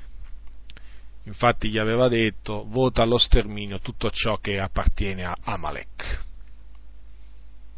non lo risparmiare, ma uccidi uomini e donne, fanciulli e lattanti, buoi e pecore, cammelli ed asini. Questo è scritto al capitolo 15 primo Samuele. Però Saulo disubbidì e il Signore appunto sentenziò che gli avrebbe tolto il regno e l'avrebbe dato a uno migliore di lui, che appunto noi sappiamo era Davide, che era un uomo secondo il cuore di Dio.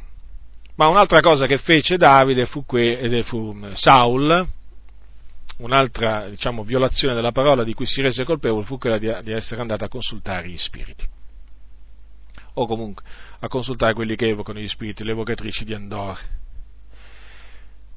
Che fece il Signore? Lo fece morire.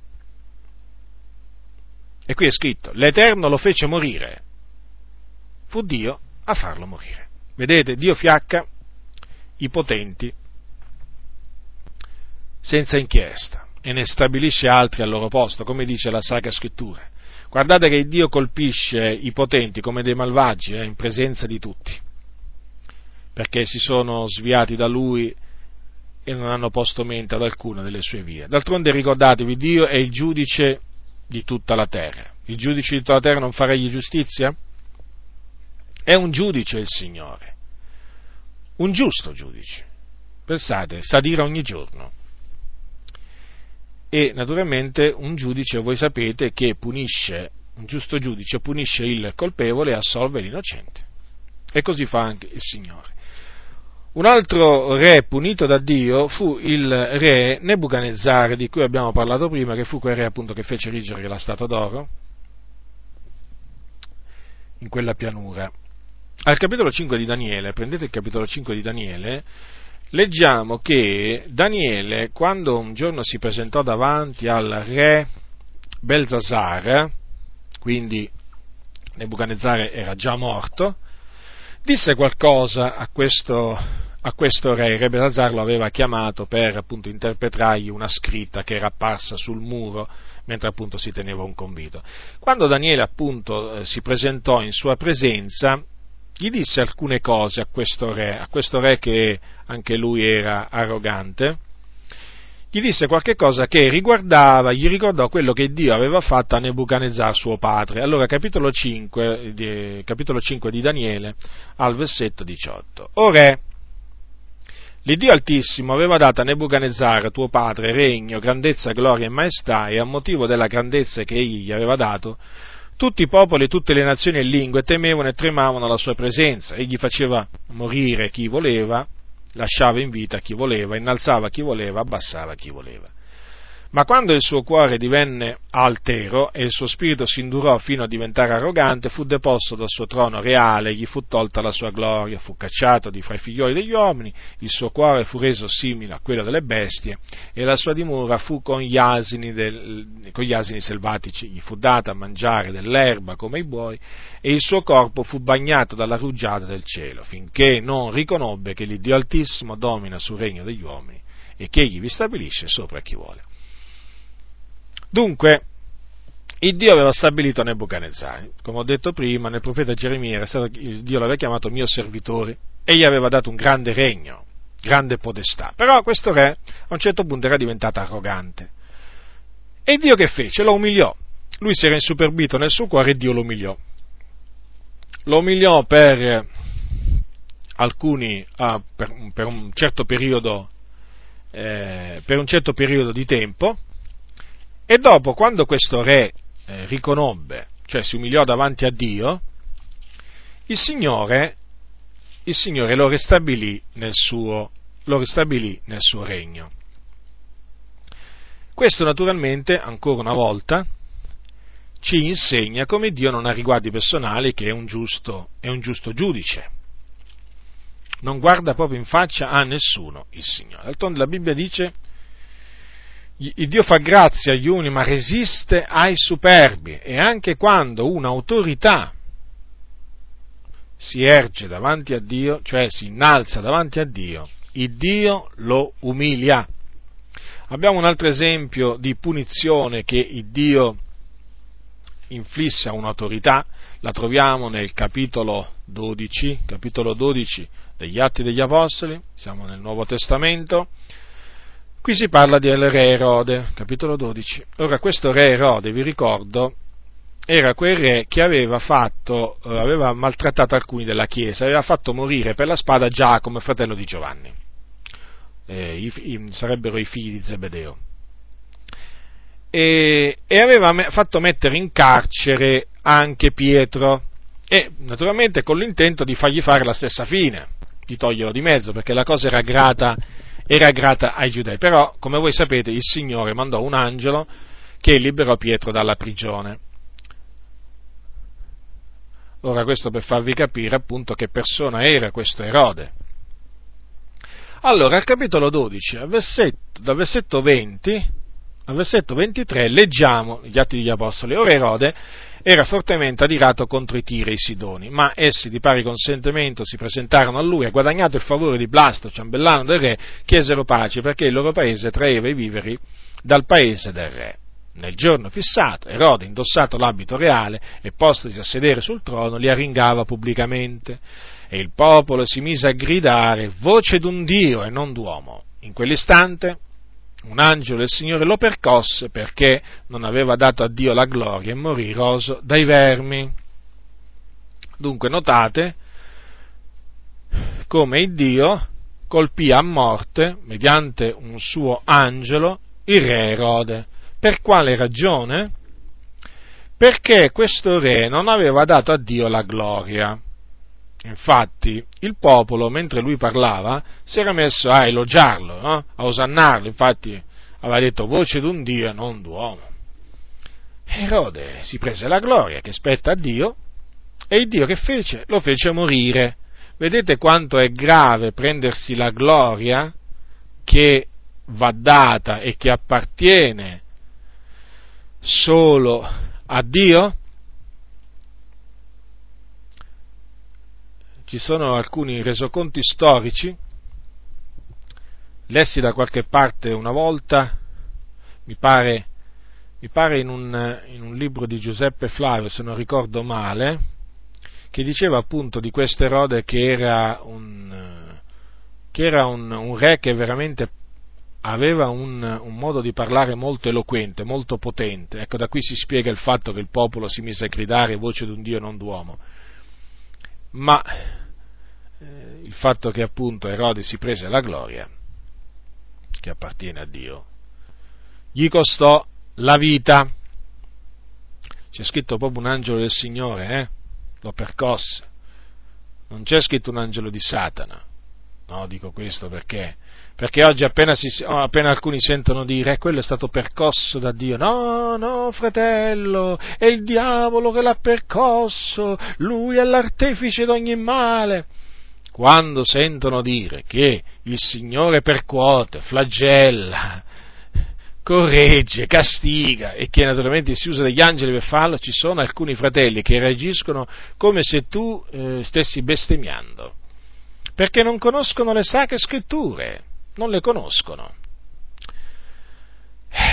Che tristezza, che tristezza, vi confesso fratelli che ci sono dei momenti che passo di una grande tristezza, perché vengo a sapere, non dico quotidianamente, ma quasi, proprio da tanti fratelli, fratelli e sorelle, proprio che in mezzo alla Chiesa regna l'ignoranza, l'ignoranza. E a me questo non può, non può che, che darmi tanta tristezza, perché veramente vorrei tanto che il popolo di Dio avesse conoscenza della parola, ma vedo che c'è tanta, c'è tanta ignoranza. E la cosa peggiore è che gli ignoranti vogliono rimanere tali. E questa è la cosa peggiore. Eh, ci sono fratelli che ignorano quando scoprono la verità riguardo a una determinata cosa dicono grazie a Dio che il Signore me l'ha fatta conoscere. Ci sono altri invece che pensano di conoscere la verità intorno a quella cosa, non la conoscono e quando qualcuno gliene parla si scagliano con una veemenza veramente che ha dell'incredibile. Quindi questi sono gli ignoranti che vogliono rimanere ignoranti. Questo non può che produrre, può che produrre una grande tristezza. Ora, vorrei terminare parlandovi appunto di come Dio si usa dell'autorità per adempiere la sua volontà sulla terra, perché è fuori di dubbio che il Dio si usa delle autorità da lui stabilito per adempiere i suoi disegni sulla faccia della terra. E ne abbiamo, ne abbiamo diciamo, anche qui, abbiamo diversi casi nella Bibbia che ci spiegano, che ci mostrano questo. Il primo è quello appunto del tribuno Claudio Lisia. Ora, vediamo gli antefatti. Ora Paolo era ritornato da uno dei suoi viaggi missionari che lo aveva portato in Asia, in Macedonia e in Grecia. E si trovava nel Tempio a Gerusalemme. E là fu preso dai giudei afferrato dai giudei che cominciarono a picchiarlo per ammazzarlo. La notizia però di tutto questo diciamo, tumulto che era scoppiato arrivò alle orecchie del tribuno Claudio Lisia, la Bibbia ci dà pure il nome appunto negli Atti degli Apostoli, che fece questo, prese con sé dei, dei centurioni, dei soldati e andò a, prendere, a liberare Paolo dalla mano dei giudei. Poi questo eh, Claudio Lisia mandò Paolo al governatore Felice, che era il governatore della Giudea in quel tempo. Prendete gli Atti capitolo 23 e vediamo che cosa ha scritto il, il tribuno Claudio Lisia nella sua lettera mandò, con cui mandò eh, Paolo al, al, al, al governatore Felice. Allora, capitolo 23, perché vi voglio leggere questo, questa lettera? Perché fa capire appunto come Dio si usò di questo tribuno. Claudio Lisa, capitolo allora, 23, dal versetto 26 al 30. Claudio Lisa, l'eccellentissimo governatore felice, salute! Quest'uomo era stato preso dai giudei ed era sul punto d'essere da loro ucciso quando io sono sopraggiunto coi soldati e l'ho sottratto dalle loro mani, avendo inteso che era romano e volendo sapere di che l'accusavano, l'ho menato nel loro sinedrio e ho trovato che era accusato intorno a questioni della loro legge, ma che non era incolpato di nulla che fosse degno di morte o di prigione. Essendomi però stato riferito che si tenderebbe un agguato contro quest'uomo, l'ho subito mandato a te, ordinando anche ai suoi accusatori di, di dir davanti a te quello che hanno contro di lui. Dunque, eh, Felice fu usato da Dio per preservare, eh, no Felice, eh, Claudio Lisia, fu usato da Dio per preservare dalla morte il suo servitore Paolo.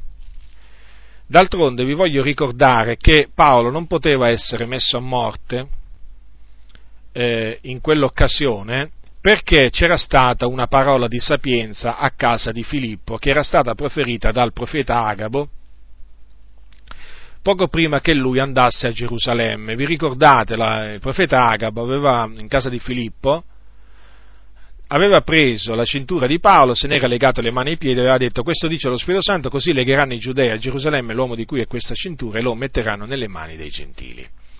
Quindi era stato stabilito da Dio, Dio aveva previsto ma anche predeterminato, perché quello che Dio ha previsto, quello che Dio predice lo, pre, lo ha predeterminato, che Paolo sarebbe stato sì afferrato dai giudei ma sarebbe stato dato in mano dei gentili. E difatti così avvenne. Qui naturalmente per i gentili si intende i romani.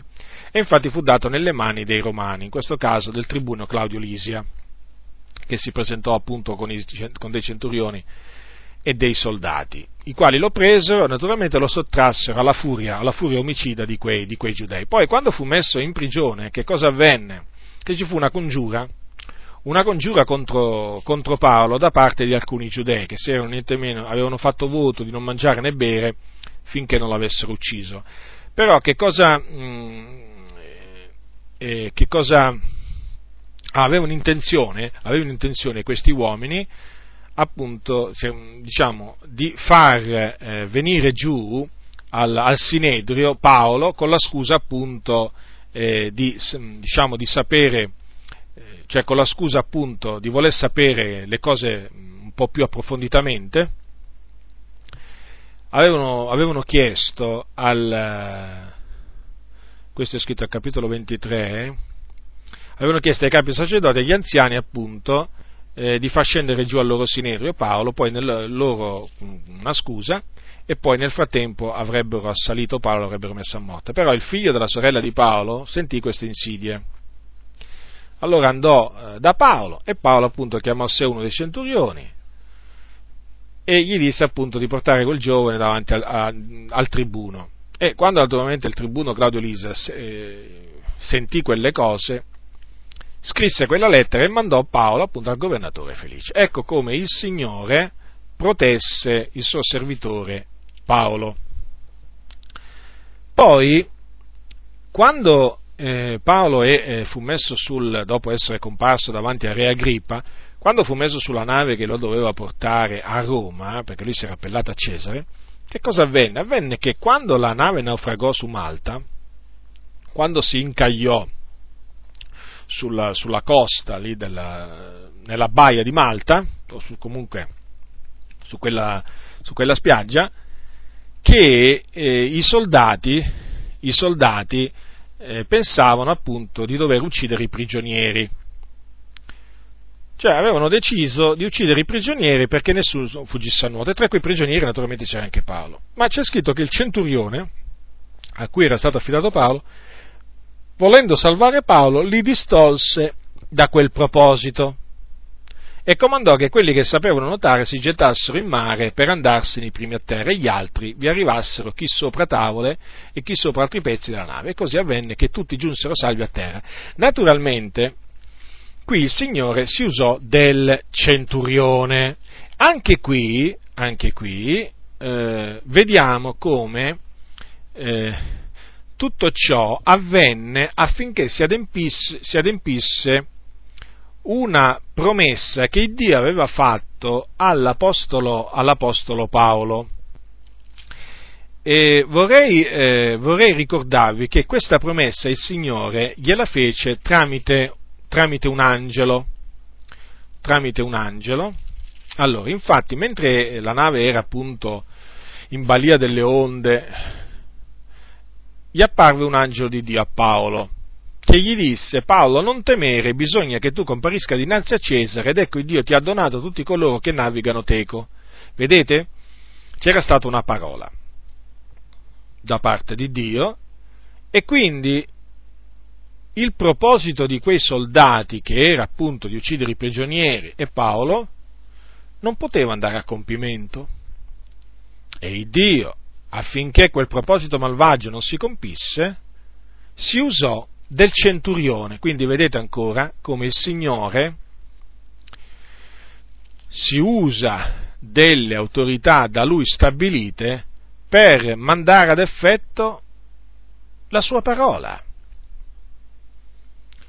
Eh, non c'è da meravigliarsi, fratelli nel Signore, non c'è assolutamente da meravigliarsi di tutto ciò. Questo è quanto la Bibbia, la Bibbia dice.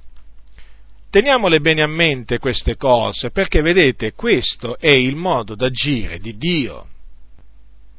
La Bibbia ci presenta proprio il modo d'agire di Dio. E poi ricordatevi che ancora tempo prima il Signore Gesù stesso si era presentato a Paolo e gli aveva detto, e questo lo leggete al capitolo 23 degli Atti, versetto 11, sta di buon cuore, perché come hai reso testimonianza di me a Gerusalemme, così bisogna che tu la renda anche a Roma. Quindi Paolo doveva, per il decreto di Dio, arrivare a Roma, sano e salvo, e difatti ci arrivò. Ma, come avete visto, quei soldati avevano pensato uccidiamo, uccidiamo i prigionieri. E invece no, quel loro proposito, quel loro pensiero non andò ad effetto. Loro naturalmente che ne sapevano del, del disegno di Dio, ma il Dio regna. E quindi il Signore si usò del centurione per distogliere quei soldati dal loro proposito. Come vi stavo dicendo, questo è il modo d'agire di Dio. Dio si usa di chi vuole, sapete. D'altronde mh, la Bibbia dice che il cuore del re nella mano dell'Eterno è come un corso d'acqua, e glielo volge dovunque gli piace. Considerate il cuore del re, il cuore dell'uomo più potente in una nazione, il re, è nella mano di Dio. E a che cosa è paragonato? A un ruscello d'acqua. Ecco, il Dio che fa? Ecco, volge questo, questo cuore dalla parte dove gli, dove gli, piace, dove gli piace a lui. Vediamo un'altra autorità di cui, di, di cui, si è usato il Signore, che è il re Ciro. Il re Ciro, qui naturalmente siamo centinaia di anni prima della, della venuta di Gesù Cristo, se voi prendete il capitolo 44 di Isaia, prendete il capitolo 44 di Isaia, vediamo quello che il Signore aveva detto a riguardo di Ciro. Allora, capitolo 44, versetto 28.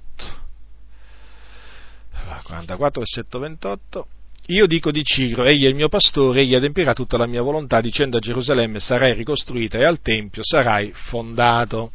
Poi prendete il versetto 1 del capitolo 45, così parla l'Eterno al suo unto, a Ciro, che io ho preso per la destra, per atterrare dinanzi a lui le nazioni, per sciogliere le cinture ai fianchi dei re. Poi versetto 13, io ho suscitato Ciro nella mia giustizia, appianerò tutte le sue vie, egli riedificherà la mia città e rimanderà liberi i miei esuli, senza prezzo di riscatto e senza doni, dice l'Eterno degli eserciti. Ora, il profeta Isaia parlò centinaia, parlò da parte di Dio centinaia di anni prima della venuta di Gesù Cristo. Parlò precisamente eh, durante il regno mh, di, eh, di, alcuni re che avevano questi nomi, Uzia, Jotam, Acaz e Ezechia, che erano re di Giuda. E a quel tempo dominava sulle nazioni il regno d'Assiria. Dunque, quando il Signore parlò in questi termini a riguardo di Ciro, dato che Ciro era re di Persia, a quel tempo non esisteva il regno di Persia e neppure Ciro. Eppure notate come molto tempo prima che Ciro venisse proprio all'esistenza, o tempo prima che il regno di Persia venisse all'esistenza, il Signore disse, parlo di Ciro, e disse delle cose particolari, perché disse, prima di tutto disse egli è il mio pastore, considerate, di Nebuchadnezzar aveva detto il mio servitore, invece di Ciro egli è il mio pastore, adempirà tutta la mia volontà, e aveva decretato, il Signore aveva, aveva predetto che Ciro avrebbe eh, ricostruito Gerusalemme e avrebbe fondato il Tempio.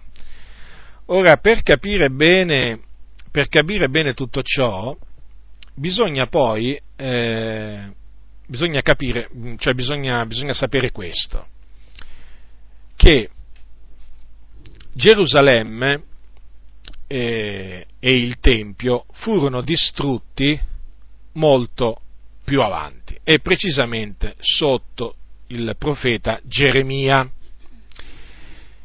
E eh, furono distrutti eh, furono distrutti sia la città che il Tempio e molti, e molti furono portati in cattività, eh, in cattività a Babilonia, eh, perché quando questo avvenne, quando avvenne la distruzione di Gerusalemme e del Tempio, c'era il regno babilonese, non più quello di Siria e non, e non più quello della Siria e Dio si usò del regno babilonese per distruggere il regno di Giuda e Gerusalemme per le loro, per le loro iniquità.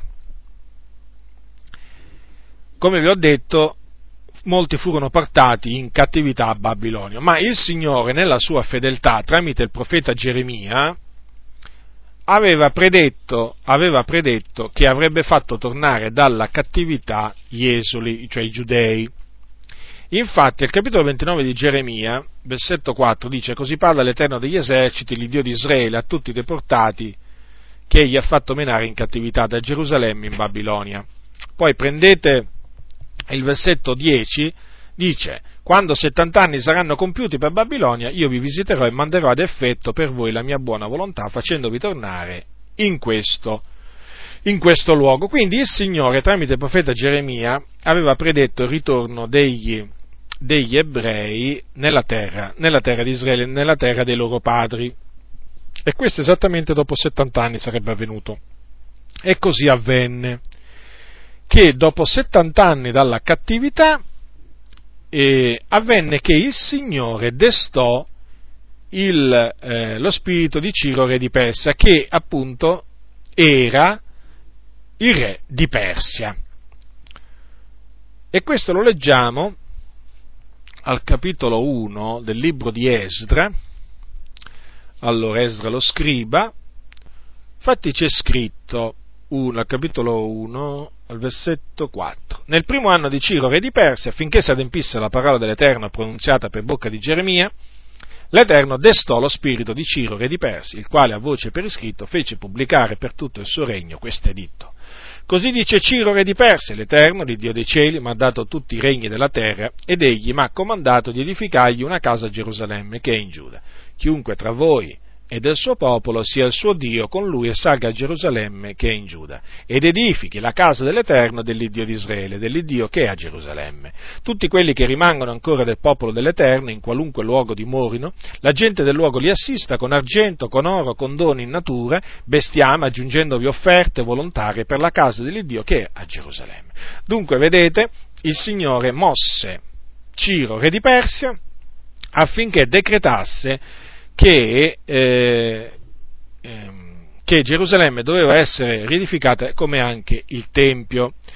Naturalmente poi gli esoli, quando ritornarono, cominciarono la ricostruzione eh, del, tempo, del, del, Tempio, solo che naturalmente ci furono dei, degli ostacoli, sorsero degli ostacoli nel corso del tempo, eh, per opera dei rivali, dei nemici di Giuda, ma il Signore alla fine fece portare a compimento questa opera della ricostruzione del Tempio, ricostruzione del Tempio che poi fu ultimata eh, sotto il regno di un re chiamato Dario. E a tale riguardo, appunto, leggiamo eh, in Esdra, sempre Esdra, capitolo 6, versetto 19, e poi qui naturalmente si riferisce diciamo, alle celebrazioni no? che fecero dopo che, eh, dopo che il, la costruzione del Tempio fu ultimata. Allora, dice così, al versetto, versetto 22, allora, celebrarono con gioia la festa degli azimi per sette giorni perché l'Eterno li aveva rallegrati e aveva piegato in loro favore il cuore del re d'Assiria, in modo da fortificare le loro mani nell'opera della casa di Dio, dell'Iddio di Israele. Vedete? Il Signore aveva, che cosa c'è scritto qui, piegato in loro favore il cuore del re d'Assiria. E qui si riferisce al, eh, al cuore del re Dario che fu appunto il re di cui poi Dio si usò per rimuovere appunto gli ostacoli che si erano frapposti alla ricostruzione, perché la ricostruzione del Tempio era stata per alcuni anni interrotta, perché c'erano stati dei nemici di, di, di Giuda che erano riusciti a persuadere un re a eh, fare interrompere eh, uno dei successori di Ciro re di Persia, a fare interrompere la costruzione del Tempio. Ma poi il Signore appunto mosse il cuore del re Dario per far portare a termine la costruzione del Tempio di Gerusalemme. Vedete dunque ancora una volta come il cuore del re è nella mano di Dio. Queste storie lo mostrano chiaramente, fratelli, quindi dobbiamo avere piena fiducia nel Signore, sapendo che il cuore dei nostri governanti è nella mano di Dio e Dio, e Dio naturalmente volge questi cuori nella, nella parte da lui, da lui voluta. Ora adesso voglio terminare appunto con Faraone, perché anche Faraone, re d'Egitto, è un esempio di come appunto Dio si usa eh, dei governanti, delle, delle, autorità da lui stabilite per i suoi disegni. Ora, che cosa dice la Sacra Scrittura? Che eh, il cuore di Faraone fu indurato, cioè il Dio indurò il cuore di Faraone affinché lui si ostinasse e non lasciasse andare il popolo, il popolo, di, Israele, affinché non lo lasciasse andare libero. Ora vediamo un po' eh, di dire alcune cose. Ora voi sapete che Dio aveva fatto scendere Israele in Egitto al tempo di Giacobbe e eh, durante, eh, mentre Giuseppe era ancora in vita, gli, gli israeliti erano stati trattati molto bene perché Giuseppe aveva contribuito alla salvezza dell'Egitto però dopo che morì, eh, dopo che morì eh, Giuseppe sorse su, eh, sull'Egitto un re che non, aveva, che non aveva conosciuto Giuseppe e questo re cominciò a maltrattare, assieme ai suoi sudditi, cominciò a maltrattare gli israeliti. Infatti è scritto al capitolo 1 dell'Esodo, gli egiziani, versetto 12, gli egiziani presero in avversione i figlioli di Israele e fecero servire i figlioli di Israele con asprezza e amareggiarono loro la vita con una dura servitù, adoprandoli nei lavori d'argilla e di mattoni in ogni sorta di lavoro nei campi. E imponevano loro tutti questi lavori con asprezza. Quindi furono maltrattati.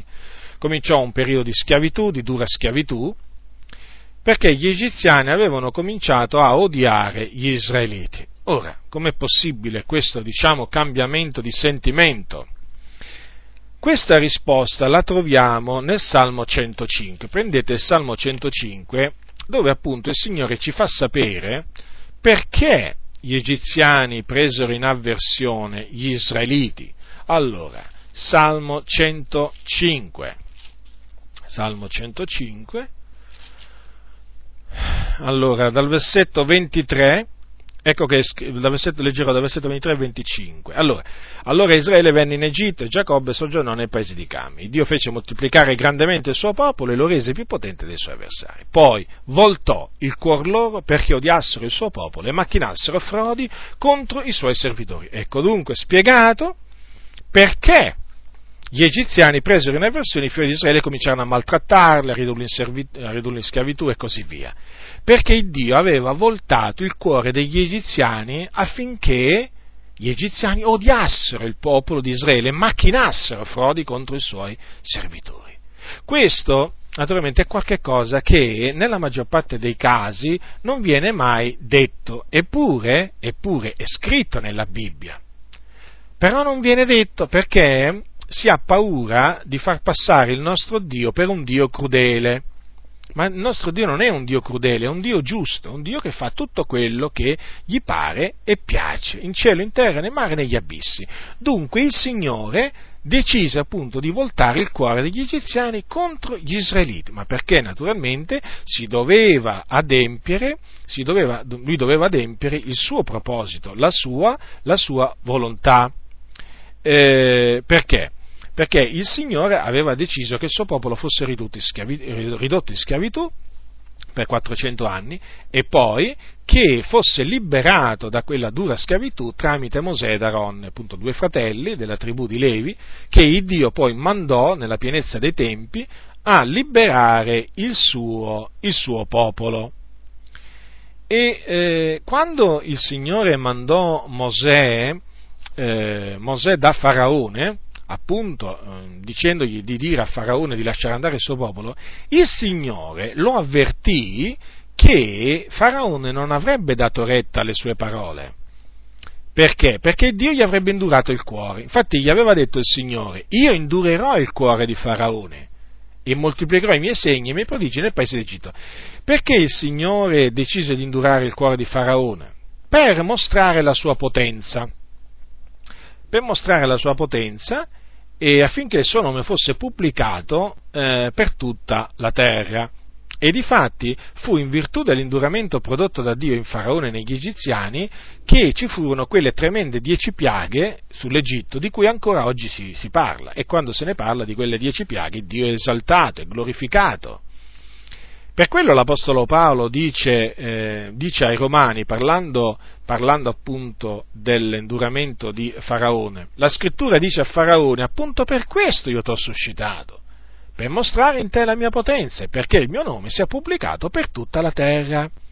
Dunque, vedete, il Dio avrebbe potuto agire con Faraone nella stessa maniera che, che agì con eh, Ciro re di Persia centinaia e centinaia di anni dopo, no? Non avrebbe potuto farlo, non avrebbe potuto destare lo spirito di, ehm, eh, di Faraone, che avrebbe lasciato andare liberi gli israeliti, ma certo che l'avrebbe potuto fare, ma qui agì proprio in un'altra maniera, gli indurò il cuore affinché non li lasciasse partire e fosse colpito dalle sentenze di Dio, dieci terribili sentenze contro gli egiziani che alla fine costrinsero Faraone a cacciare via Israele dalla sua, dalla sua terra.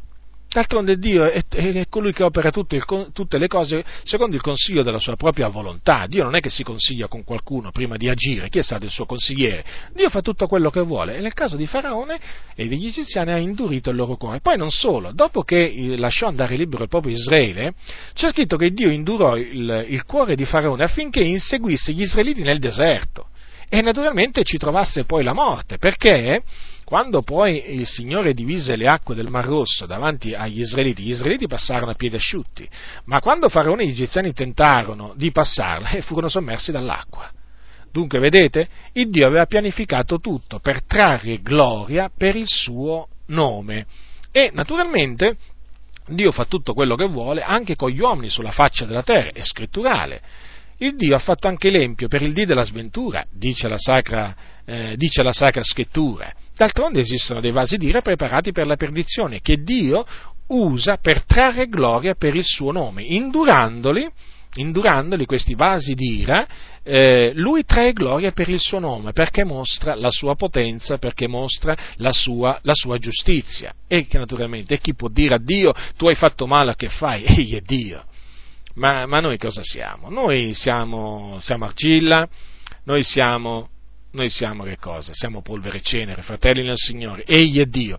Dunque, eh, ancora una volta vediamo come, ma se ne potrebbero citare tanti altri di esempi nella Bibbia di, eh, di re che veramente il cui cuore è stato volto da Dio in questa o in quell'altra direzione. Dio, fratelli, fa quello che vuole, lo ribadisco. Quindi eh, stiamo attenti a come giudichiamo l'operare del Signore, perché se noi eh, giudichiamo le vie di Dio come fanno gli empi, dice la Bibbia che il giudizio e la sentenza di Dio ci piomberanno addosso. Il Dio, vedete, non è un Dio che deve rendere conto dei suoi atti a qualche tribunale, a qualche altro Dio, eh? No, il Dio non rende alcun conto, non rende conto alcuno dei suoi atti. fa tutto quello che gli piace. Naturalmente sempre nella giustizia, sempre nella santità, però fa tutto ciò che gli pare e piace. E noi chi siamo da dire, ma Signore potevi fare in un'altra maniera, ma questo modo d'agire, sai, non mi va giù, No, egli è Dio, fratelli nel Signore, dobbiamo anzi rallegrarci, anzi Dio ci rallegra col suo operare, perché io personalmente devo dire che ogni volta leggo, che leggo l'agire di Dio nella Bibbia mi rallegro, perché d'altronde dice tu mi hai rallegrato col tuo operare, a me Signore, a me, Signore non, è che mi, non è che mi turba col suo modo d'agire, mi rallegra, le sue, le sue, opere, sono, le sue opere sono verità e giustizia, dunque Dio si usa pure delle autorità. Dunque, eh, ho, voluto anche, eh, ho voluto anche dimostrarvi con le sacre scritture come Dio si usa delle autorità affinché nessuno pensi che le autorità sono lasciate a loro stesse, no, anche le autorità, ma anche, guardate, le autorità le più malvagie, prendete per esempio un despota come Hitler, qualcuno potrebbe dire Hitler, ma pure lui era stato stabilito da Dio, certo, pure lui, ogni autorità, eh, non vi è autorità se non da Dio, pure lui era stato stabilito da Dio, Naturalmente Dio, Dio, si usò pure di Hitler, come si usò di Mussolini, eh?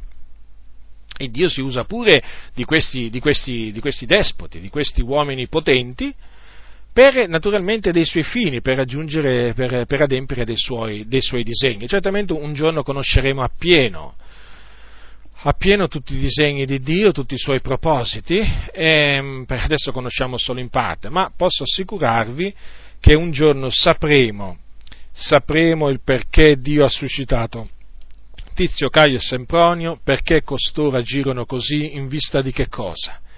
Una cosa è certa, Dio è giusto, anche se apparentemente potrebbe sembrare ingiusto e appare ingiusto a taluni, il Dio è giusto, la sua giustizia è eccelsa. A Dio sia dunque la lode e la gloria per tutto ciò che lui fa. Dio ha fatto ogni cosa bella a suo tempo, quindi non lamentiamoci, ma diamo gloria a Dio sapendo che Egli è un Dio perfetto, non commette mai errori, anche quando si usa delle autorità più malvagie.